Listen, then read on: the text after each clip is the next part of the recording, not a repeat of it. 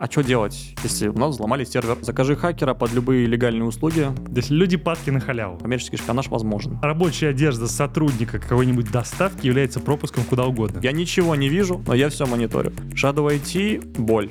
Загрузил бы метаспоит и заюзал бы по паблик эксплойты? Конечно. на Highload++ 2023. Всем привет, дорогие друзья! Добро пожаловать на очередной выпуск Котелов подкаст в совместной коллаборации с конференцией Highload 2023 Прямо здесь, на конференции в Сколково, мы пригласили самых крутых айтишников в России, СНГ и не только. И сегодня в гостях у меня Антон Бочкарев, эксперт по информационной безопасности, сооснователь площадки «Третья сторона», который из себя представляет Uber в сфере ИБ. Правильно я говорю? Да, все верно. Всем привет. Давай немножко начнем о тебе, о том продукте, который ты представляешь. Что может там найти потенциальный потребитель таких услуг? А, любые услуги по кибербезу. То есть у нас платформа «Закажи хакера» под любые легальные услуги по кибербезопасности. Там расследование, анализ защищенности, обучение сотрудников, все что угодно. То есть, если вдруг я захочу заказать нелегальную услугу, мне к вам идти не надо. Да, для этого есть другие специализированные форумы. А ты можешь поделиться, где э, можно нагуглить такие форумы? Без понятия. Там все на доверии и там среди своих только. Так, скорее всего, всех обмануть просто придешь. А как же тематика с гарантами? На хакерских форумах есть такие штуки, как гаранты. Ну, возможно, они будут работать, возможно, нет. Я все равно не рекомендовал бы никому это, потому что также уголовное преступление. Ну ладно, это был такой дисклеймер, наше вступление. А поговорим мы сегодня о социальной инженерии, что делать после взлома системы и как ему противостоять, а также разберем некоторые практические советы по кибербезопасности от эксперта. Первый блок — это виды социальной инженерии. Какие самые популярные виды социнженерии сейчас существуют? Ну, собственно, тут никакой секрета нет. А, у нас есть обычная социальная инженерия на, письмах, которая используется уже там с начала 90-х годов. Их кастомная версия с таргетированными письмами, когда мы рассылаем не массово, а конкретным людям. Звонки, таргетные звонки и проход на территорию заказчику. То есть, когда нужно физически пройти куда-нибудь, чтобы что-нибудь сделать или к чему-нибудь подключиться. Окей, с письмами все понятно. Там как бы мы не видим, кто нам, кто нам их присылает. Со звонками тоже мы не видим своего собеседника. Но, знаешь, даже в самом эм, плохом бизнес-центре на текущий момент времени присутствует э, охранник, который может увидеть на фотографии пропуска, что человек, проходящий, не соответствует этому, этому фото. Как ты это прокомментируешь? А, Во-первых, они не всегда смотрят на то, кто проходит. Но иногда пропуска достаточно, они не, не сверяют то, что у них вышло по базе. Например, если получилось подделать пропуск даже другого человека, они смотрят, просто не смотрят на монитор. Во-вторых, часто можно зайти вообще без пропуска. Курьер э, Яндекс Еды, например, может пройти очень много куда или какой-нибудь другой службы доставки. Ну и есть варианты, когда просто проходишь на плечах у сотрудников вообще не с парадного входа, из какой-нибудь курилки, и таких вариантов очень много. То есть чисто гипотетически а, рабочая одежда сотрудника какой-нибудь доставки является пропуском куда угодно. Много куда, да. Просто если в начале на заре доставки все к ним еще подозрительно относились, сейчас они настолько всем примелькались, что человек их не замечает, они стали невидимками. Какие виды атак, на твой взгляд, будут совершенствоваться со временем и виды изменяться? Может быть, будут брать количеством?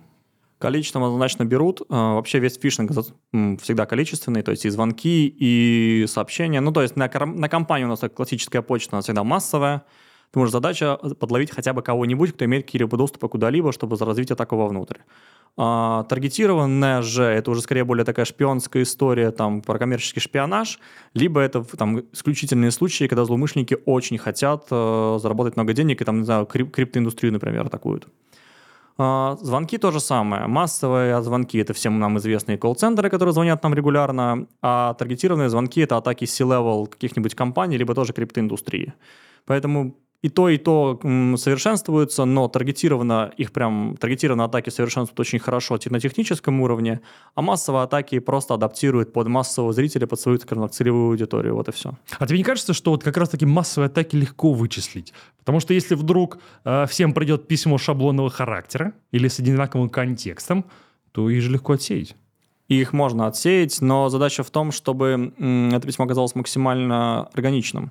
Оно попадало в контекст, например, того, что сейчас происходит в компании, либо это письмо должно не вызывать никаких подозрений у большинства, то есть такие письма приходят довольно регулярно. Ну, злоумышленники часто пытаются делать какие-то массовые рассылки. Мы, например, делали в наших проектах, ата- э, когда я еще работал в ВБ-компании, мы делали это в виде каких-нибудь конкурсов, раздачи подарков от партнеров, ну, например, мы там э, одному известному телеканалу отправляли конкурс, э, скажем так, одно- одного из их проектов. То есть там был популярный сериал, этот телеканал снимал этот сериал, мы сказали, всем сотрудникам этого нашего нашей замечательной компании можно выбрать мерч от нашего сериала, зайдите, перейдите по ссылке, авторизуйтесь, что вы сотрудник, чтобы кто-нибудь другой не взял за ваш товар, ну, ваш подарок, и выберите подарок себе. То есть люди падки на халяву. Халява, но чаще страх. Ну, страх, что перестанет что-то работать, что у тебя что-то не работает, что-то происходит. Страх спровоцировать проще. Халяву в моменте проще, но так, поддерживать э, вот это ощущение халявы и радости, оно сложнее. А можешь уточнить, вот с халявой понятно. Как бы, ну, все мы падки на такие мероприятия, тем более, когда что-то дарят. А вот со страхом не очень понятно. Ну, приходит сообщение, что мы переходим на новую почту. Это самая классика социальной инженерии, которая с 16-х годов до сих пор работает, и часто делают это ребята из легальной индустрии, чаще всего так рассылают письма тестовые. Зайдите, проверьте доступ к почте, потому что мы переезжаем на новый сервер, зайдите по этой ссылке, введите логин, пароль, проверьте, что у вас заходит в почту. Если вы этого не сделаете, мы не можем гарантировать, что там послезавтра у вас не перестанет работать корпоративная почта, и вы сможете работать вообще. Ты вот начал, кстати, про методы, которые работают с 2016 года. Можешь перечислить топ-3 твоих самых любимых метода, которые ты применяешь сам? А, сложно сказать, потому что любимое то, что мне больше всего нравится делать, или любимое то, что не лучше всего работает. В плане того, что нравится делать, это проход на территорию к заказчику был всегда моим самым любимым проектом. Мне очень нравилось проходить, э, пытаться каким-то образом обойти, обойти охрану и вот это все. А, с точки зрения эффективности, старые добрые звонки были очень эффективны, но их заказывают не так часто. Звонки от техподдержки мне больше всего нравились. И письма.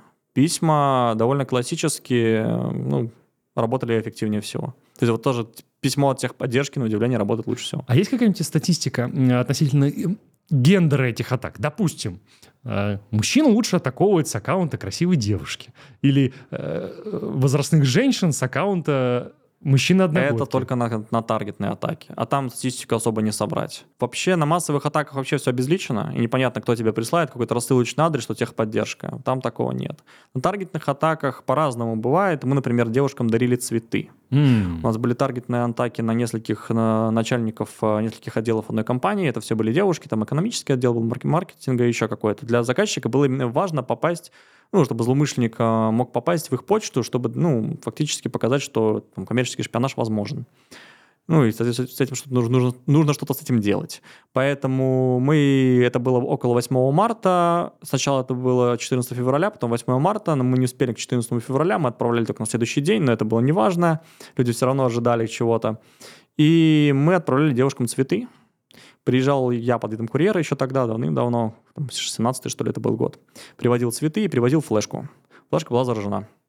А, Всем, очевидно, было сотрудникам ну, запрещено вставлять хоть какие-то там флешки в рабочие компьютеры. Ни одна девушка не удержалась и не дотерпела до дома. Все втыкали на работе. Да ладно. Ну, потому что там была стандартная замануха. Вот если у тебя есть букет от непонятного поклонника, Ага. у тебя есть подарок в виде флешки, и все девушки, все спросили у меня, как у курьера, ой, а от кого?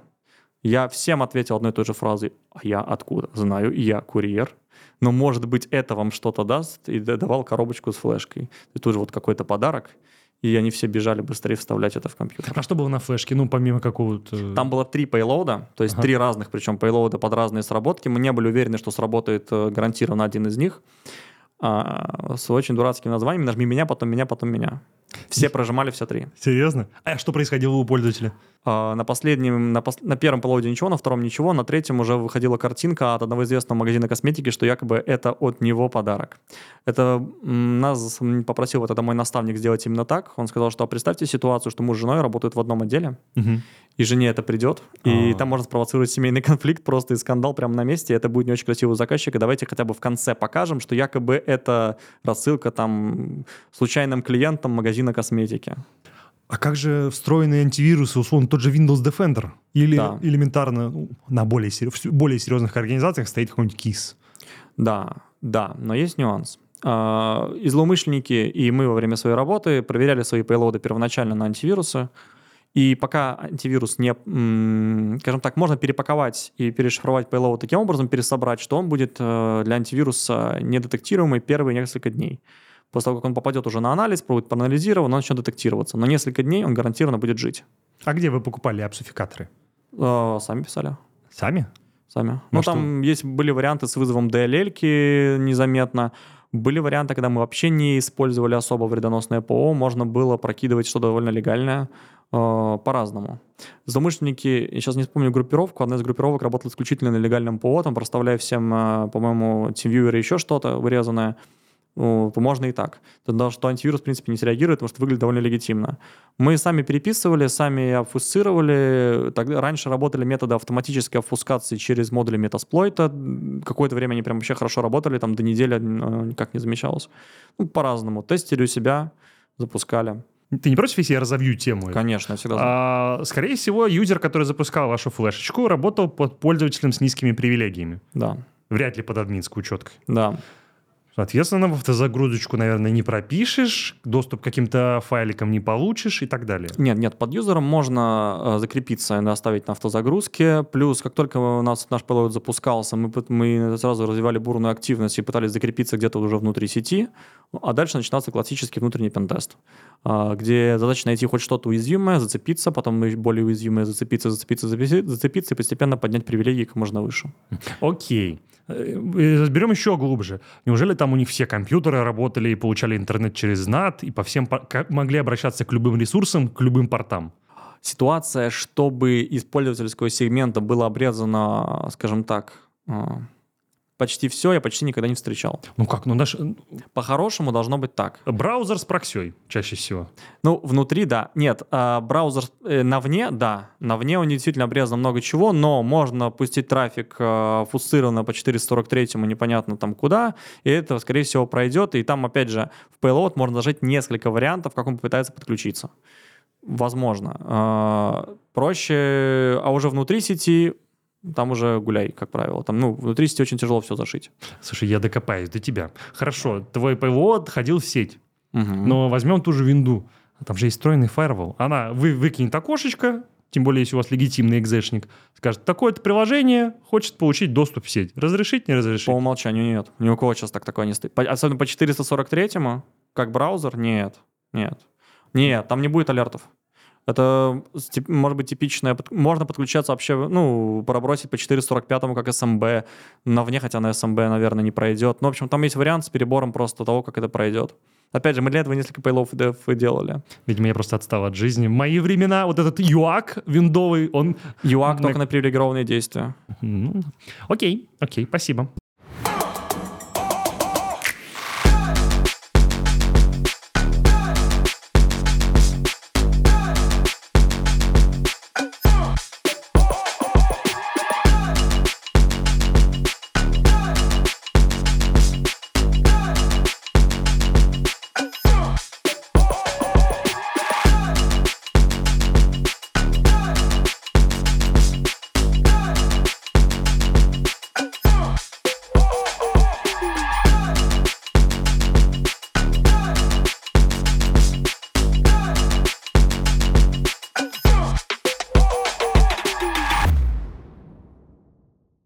Того, что ты перечислил, можешь наиболее эффективный назвать? Вот если взять топ-1, вот, допустим, тебе сейчас скажут, а такой Газпромбанк.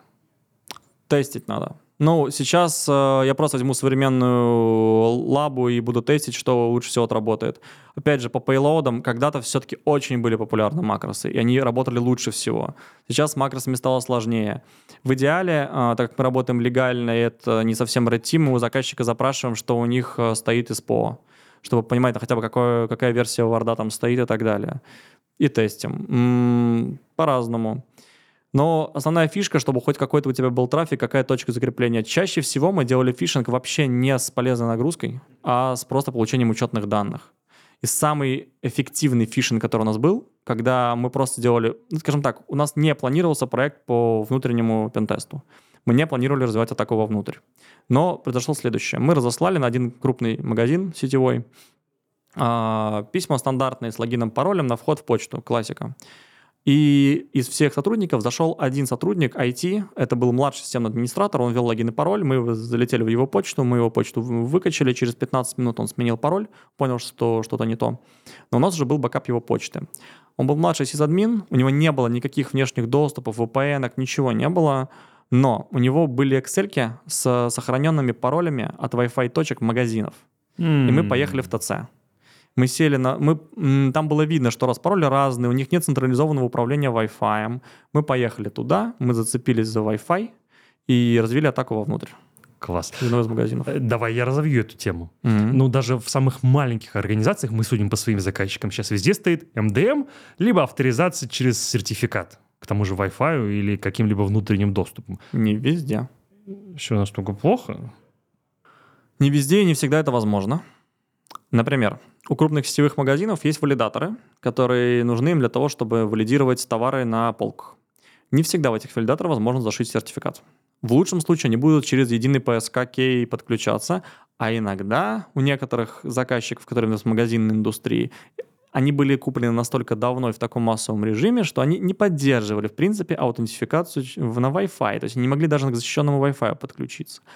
А чтобы их всех поменять, это стоит очень дорого. Поэтому они все тянули и тянули и тянули. Хорошо. Я тебе расскажу из нашей практики. Там элементарно ставишь какой-нибудь радиус сервер, ладно, не радиус, пускаешь строго по MAC-адресам. Да, но Mac-то можно подделать. В чем проблема? Ну, Я сижу, мониторю трафик, я вижу Mac, что клиент такой-то подключился к такому-то, у него Mac такой-то, я клониваю Mac, его отключаю с помощью атаки на втором уровне, то есть DAUS, и подключаюсь вместо него парам. На Wi-Fi это отлично. Это и работает и на сетевом уровне, когда мы подключались, э, отцепляли принтер, цеплялись, э, соответственно, на, фильтрация по Mac обходится на раз.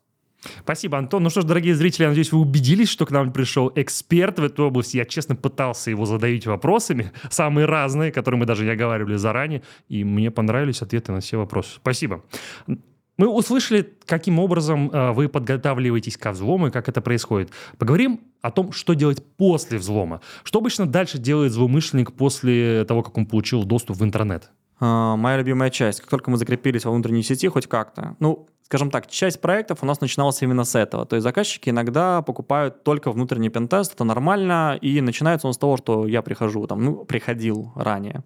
А, Приходил, подключался к э, сети компании, мне давали что? Стол, стул, сетевую розетку и розетку питания, ну, электропитания. Все.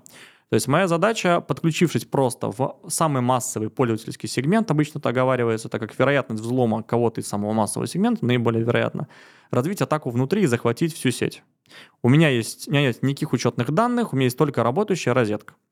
Если заказчик был, скажем так, вот с хи- с хитрецой и говорил, что у нас по макам, соответственно, у нас э, зашиты все маки, на что я говорил, ну хорошо, давайте я отключу вам принтер и подключусь, но вам надо, чтобы принтер не работал? Или, может, просто добавите мой Mac в белый список, и мы будем работать, как бы, как бы обговорив, что это как бы обходится. Они такие, ну ладно, хорошо, давайте вас добавим в белый список. Ну, вот, соответственно, меня добавляют белый список, я сажусь, и я начинаю работать. Вот дальше самое интересное.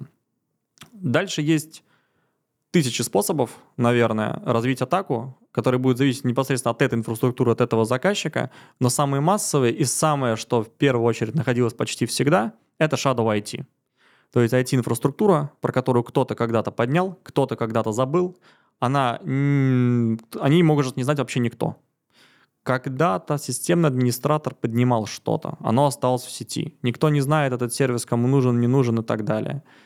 Когда-то кто-то поднимал старую виртуалку или какая-то рабочая станция до сих пор стоит в сети, хотя про нее никто не знает, даже такое бывало. Shadow IT — боль. Так же, как и боль э, плохой сетевой сегментации. Я обычно проверял, пытался найти сразу что-то из Shadow IT и что-то из сетевой сегментации, куда меня пускают, куда пускать не должно. И дальше уже по уязвимостям, по стандартным паролям, по всяким веб-приложениям в последнюю очередь. Потому что веб-приложение внутри сети — это трудоемко, это долго, и, скажем так, всегда есть способы более быстро развить атаку. Например, на конференции по HDS я рассказывал э, доклад, короткий, на 15 буквально минут, который назывался «Domain Admin Blitzkrieg», где я перечислял самые быстрые способы э, дойти до доменного админа. Там агенда была такая, что многие злоумышленники используют э, метод тихого взлома, то есть они там сидят в э, локальной сети месяцами, годами, ну, ладно уж не годами, но по полгода они сидят, а, боятся сделать какое-то действие, которое вызовет алерт, потому что их спалят, их выкинут. А, Они делают все максимально осторожно, аккуратно, развивают атаку и потом уже там шифруют, делают свои грязные дела. Я же предложил альтернативную концепцию, которую мы делали иногда на Red. А, бы- быс- Скорость, они, скажем так, не тишина. Ты просто берешь и за одну ночь э, захватываешь всю сеть. И тебе плевать на алерты. Все, кто придет и будут расследовать, они придут на следующий день утром. У тебя есть целая ночь, пока они спят, на то, чтобы захватить уже и сделать все, потом уже их действия будут неэффективны.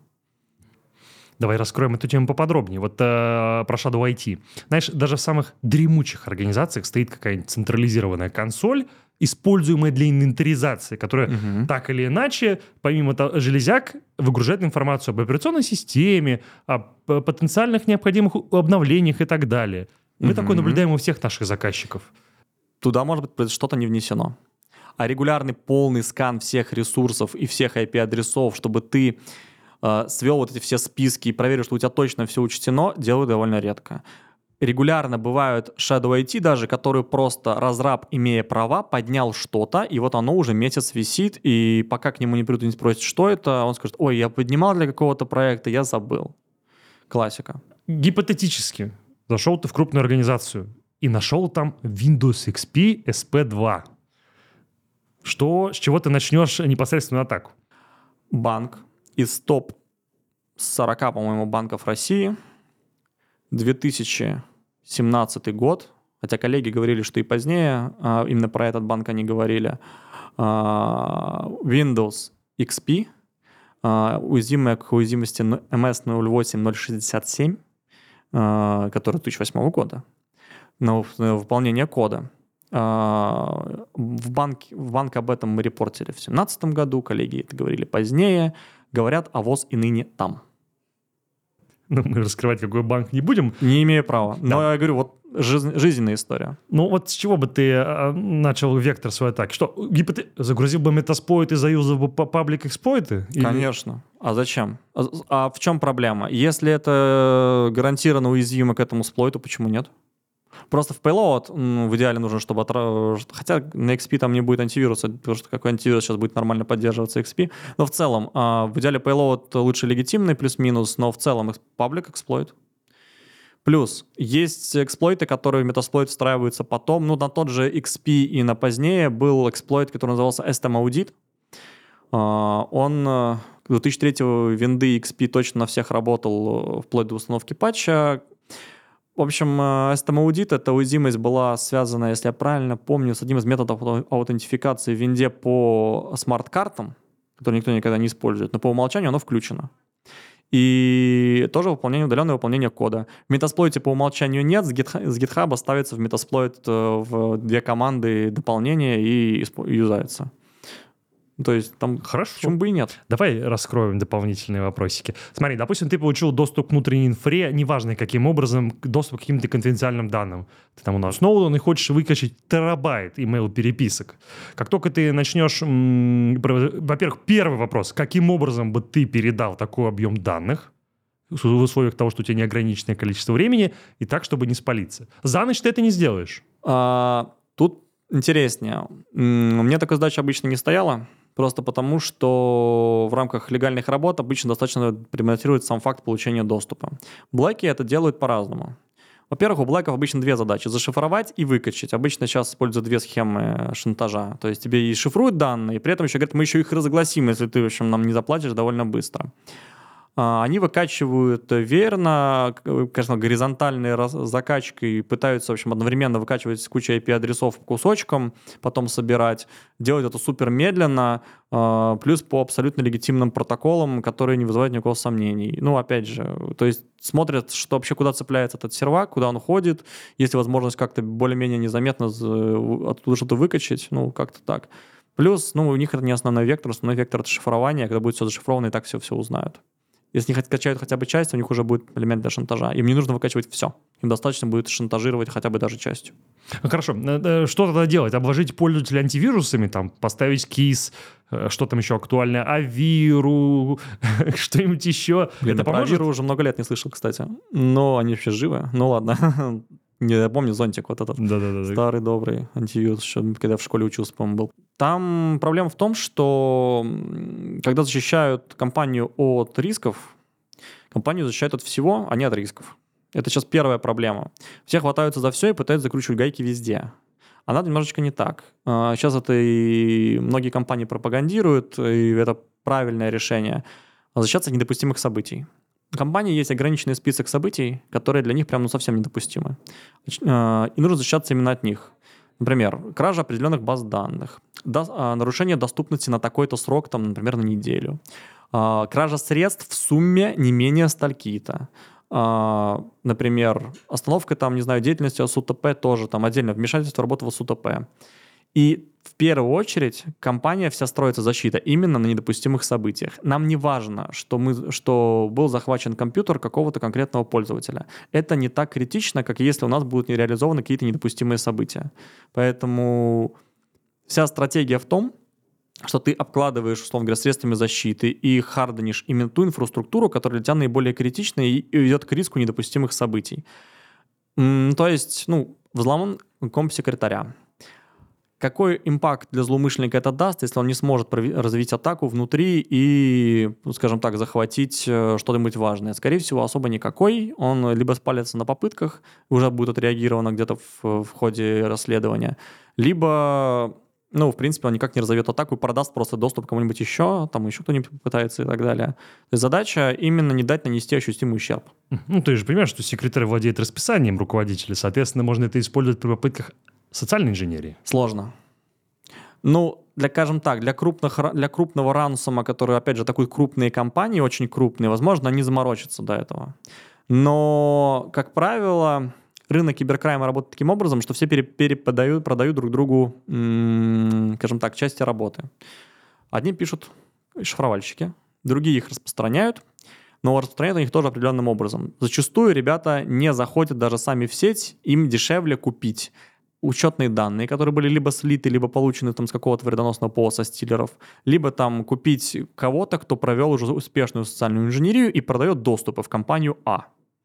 Они покупают доступы в компанию А и пытаются развить там атаку внутри, чтобы ее зашифровать, чтобы результаты шифрования также распилить между предыдущими участниками, тем, кто написал ПО, и тем, кто, соответственно, зашифровал, и, возможно, еще теми, кто будет отмывать деньги и требовать выкуп. Что-то мне это наркорынок напоминает, знаешь? Это огромный такой, да, с аутсорсингом бизнес-процесс криминального характера. Поэтому чтобы кто-то заморочился и начал работать не по своей спеце, это никому не надо. А, чуваки, например, просто могут брать и торговать входами. То есть они массово проводят фишинг на кучу-кучу компаний. Кого получилось, выставляют на биржу, типа, пацаны, продаем доступ к компании А. Ну, там же совсем низкие ценники. То есть я видел... Э, ну, Массы берут. Там сколько? Доступ стоит 50 баксов. Зависит от компании, зависит от доступа. И да, и, опять же, в приватной зоне там чуть другие компании, чуть другие доступы. На всех этих темных форумах много уровней доверия. А, в зависимости от уровня доверия ты видишь одни темы, не видишь другие, и там нужно поднимать репутацию. Ребята там качают аккаунты, которые занимаются аналитикой этого всего. А, у них это профессиональная деятельность. И вот у них раскачанные аккаунты, на которых они сидят, смотрят. Даже чуваки, которые в банках работают э, и занимаются этим, они раскачивают аккаунты, чтобы потом делать контрольные закупки. То есть они раскачивают первоначальный аккаунт, что-то пытают, э, делают, ну, там продают, перепродают другие базы, еще там всякими вещами раскачивают аккаунты, чтобы потом, когда появится предложение на их банк, что вот мы в банке таком-то пробив организовали, они закупят, промаркируют, кого именно будут пробивать, и накроют сотрудника, который делал этот пробив. Ты купил себе аккаунт на каком-нибудь Exploit In? Мне не нужен. У тебя и так... Это же твои форумы, да? Да нет, у меня есть ребята, к которым могу обратиться. Мне зачем? Ну, ладно. Опять же, у нас же вся компания по схеме, что у меня всегда есть большой пул исполнителей под любые задачи. Причем многих из них я знал лично или работал с ними лично. Ну или, по крайней мере, я через, через одного человека могу проверить любого. Его репутацию, его опыт работы на белом рынке и так далее. Я могу знать, к кому обратиться. подкаст. Узнали, что делать после взлома, а теперь давай поговорим о том, как потенциально можно от этого защититься, противодействие. Какой срок жизни вообще у вредоносного ПО? Мы знаем с тобой, что как только бинарник появляется на вирус Тотале, через Все. день он уже палится да, везде. Конечно. Э, если наш злоумышленник не настолько глуп, чтобы грузить туда свой бинарник, как долго он проживет? Ну, он не грузит, конечно, да. А, по-разному бывает. Если бинарник э, попадает на ручной анализ, то это очень быстро. Если на ручной анализ, чтобы он попал, нужно, кто-то его зарепортил. Два нюанса. Нюанс первый. На статическом анализе начнет палиться тогда, когда он попадет на анализ. На динамическом, в зависимости от того, что они делают. Ну, то есть на эвристике, на поведенческом анализе. Все стараются максимально использовать максимально легитимные вызовы. Там вызовы в вредоносном ПО есть специфические, которые ни на одно ПО почти обычно не используют. Конкретнее. Я Три. не, бы не три. назову. Нет, я не назову сейчас на скидку, как эти вызовы называются. Просто в винде есть винопишные вызовы, которые используются повсеместно, а есть более хитрые, более удобные, но на них больше орут антивирусы, просто потому что э, антивирусные компании уже привыкли, что если вот такая фи- фигня срабатывает, скорее всего, это что-то нелегитимное. Поэтому вирус может прожить от пары суток, э, перепакованный, заново собранный, до, не знаю, не скажу, что до бесконечности, но он может лежать долго. А вот с точки зрения антивируса, по твоему опыту, у какого антивируса самый лучший эвристик? Я сейчас не готов рекомендовать именно по эвристике. Ну, твое персональное мнение. А, Что бы ты себе, что, что бы ты себе поставил? Нет, я бы Каспер поставил. Представим, что его не Хороший существует. ручной анализ. На самом деле у них просто еще. Ну, представим, что его не существует, Каспера. Из Из бесплатных. Windows Defender. Он сейчас очень хорош. Серьезно? Да. Они же под него выкупили антивирусного вендора, они его развивают, в том числе с ручным анализом. Просто раньше он был шуткой какой-то, а сколько там лет назад? Не, сейчас вот не скажу, сколько лет назад это было, но они, Microsoft начали его развивать, и он сейчас очень хорош. Мне многие сейчас приходят с аргументом, а зачем нам что-то поверх какой-то антивирус, есть Windows Defender. Это отчасти правда. Но, скажем так, профессиональные коммерческие антивирусы все-таки дают ему фору, потому что ручной анализ более качественный. а, И от рансома, да, действительно. Для домашнего пользования по факту Windows Defender плюс-минус хватает. На самом-то деле. Вот мы с тобой буквально пять минут назад говорили о том, как бы ты выгружал терабайт данных. Ну, с точки зрения злоумышленника я тебя спрашивал. А что делать мне, как организации, для того, чтобы зафиксировать, что вот мои данные потихонечку по, по, по частям, по частям утекают? На самом деле, любые сетевые аномалии очень хорошо видны даже на open source, если его хорошо настроить. Один, Например, одна компания, с которой я э, работал, использовала сурикату э, открытую, соответственно, по, для анализа мониторинга того, что происходит в сети. И при правильно настроенных правилах на сурикате видно вообще любые аномалии, э, в том числе загрузка на вне, выгрузка на вне, это вообще что-то будет алерт, супер алерт. А даже внутри компании, если неожиданно началась какая-то не- нестандартная активность, это очень помогает противодействовать атакам. А ты, под- ты Любые скорее- сканы. то есть ты, скорее всего, подразумеваешь, что нам каждому юзеру нужно будет ставить свой корневой сертификат, чтобы мониторить его трафик. Нет, да, там достаточно быстро можно выяснить э, подсеть, откуда это идет. Там не обязательно прям по сертификатам. Там будет видно, из какой подсети что уходит. Ну, там даже сертификат не нужен. Ну, то есть и мы можем... Этот, я не знаком с А сурикатом. м- к ты, ты можешь, это, это как любое, любое, а, кон- любое ПО для контроля трафика очень, на самом деле, хорошо показывает конкретный IP-шник, с которого уходят какие-то данные и аномалии вот между этим и этим IP-адресом, нестандартное взаимодействие там и так далее. Другое дело, ПО давно написано, оно шикарное, разное есть, от вендоров коммерческое, некоммерческое, там свои плюсы, минусы, сл- сложнее разворачивается, сложнее поддерживается, но есть нюанс. Любые средства защиты работают на правилах. Без качественно написанных правил это будет э, либо постоянно алертящая вещь, которая будет постоянно орать, а, все плохо, все происходит, все ломают, при этом там будет просто мусор, а не настоящие взломы. Либо, если эти правила написать максимально некорректно в обратную сторону, или вообще их там не писать, у тебя не будет вообще никаких сработок, и будет сказать, что все хорошо, я все мониторю. Я ничего не вижу, но я все мониторю. То есть либо так, либо так. Э, Фактически написание правил для тех же там WAF, Web Application Firewall, то, как они работают, качество их работы напрямую зависит от правил, которые пишут люди. Пока мы не дошли до того, что они у нас генерируются LLM-моделями и так далее, хотя люди пробуют. Последний так блок нашего техтолка, небольшой блиц. От тебя, как от эксперта, я бы хотел услышать рекомендации. Вот как, первое, как выстроить максимально защищенную систему и на что нужно обращать внимание? Со старта строить. Взять best practice, а, у нас сейчас активно пишутся любые best practice по построению любых систем, то есть это ПО, либо это даже что-то больше, чем ПО, там какая-то более сложная схема. В идеале сразу заложить что-то похожее на Zero Trust, что он так продвигает Google, это прикольная тема, то есть ты не доверяешь, никакой кусочек системы не доверяет другому без предварительной проверки и перепроверки. Но ведь большинство старте. организаций созревают к тому, что им нужна, собственно, eBay или внешние услуги eBay уже, когда они большие, неповоротливые. Там Да. с нуля все не построишь. Да, в идеале, конечно, поэтому на старте. Потом, а, если вы уже большая серьезная организация, с недопустимых событий, чё- что, о чем я и говорил, то есть те события, которые для компании наиболее критичны, начинаем сначала защищаться именно от этого. Ну и распилить на три глобальных блока. На блок а, противодействия входу, противодействия развитию атаки и расследования инцидентов. Ну, еще бывает четвертый блок, чисто менеджерский, это управление вообще всей Б-компании. Иногда в компании это тоже очень важно, чтобы не было хаоса. Но вот первое противодействие входу — это противодействие, там, анализ внешнего периметра, туда же фишинг и обучение пользователей, все вот это. Противо- э, противодействие от развитию атаки внутри — это харденинг внутренней инфраструктуры, система предотвращения вторжений, мониторинга, все вот это вот все. И расследование инцидентов — это реагирование э, там, по- аж от регламентов. Ужасное бумажное слово, но оно очень нужное. Много раз видел ситуации, когда компании не, не был написан нормальный бумажный регламент, а что делать, если у нас взломали сервер какой-нибудь?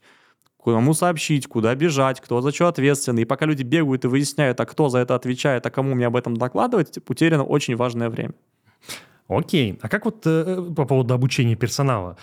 Что делать с персоналом, который не обучаем, и что делать с персоналом, который overqualified? Поясню. Полноценная безопасность подразумевает, что ты берешь э, устройство сотрудника под полный контроль, накидываешь ему там корневой сертификат, мониторишь его трафик, э, контролишь все его файлы. И вот здесь мы сталкиваемся с тем, что overqualified сотрудники, они понимают, что не хотят впускать кого-то настолько близко. Особенно, когда это бьет. Когда они приносят Мгм. свои устройства, где мы говорим, ребят, хотите работать со своим устройством, ставьте там не МДМ, а что-нибудь посерьезнее. Они даже на МДМ ругаются. Можно Не по-разному. говори мне уволить такого человека. Нет. Да. Бред. Нет, конечно, это бред. Уволить нет, но, скажем так, э, личное устройство — это боль.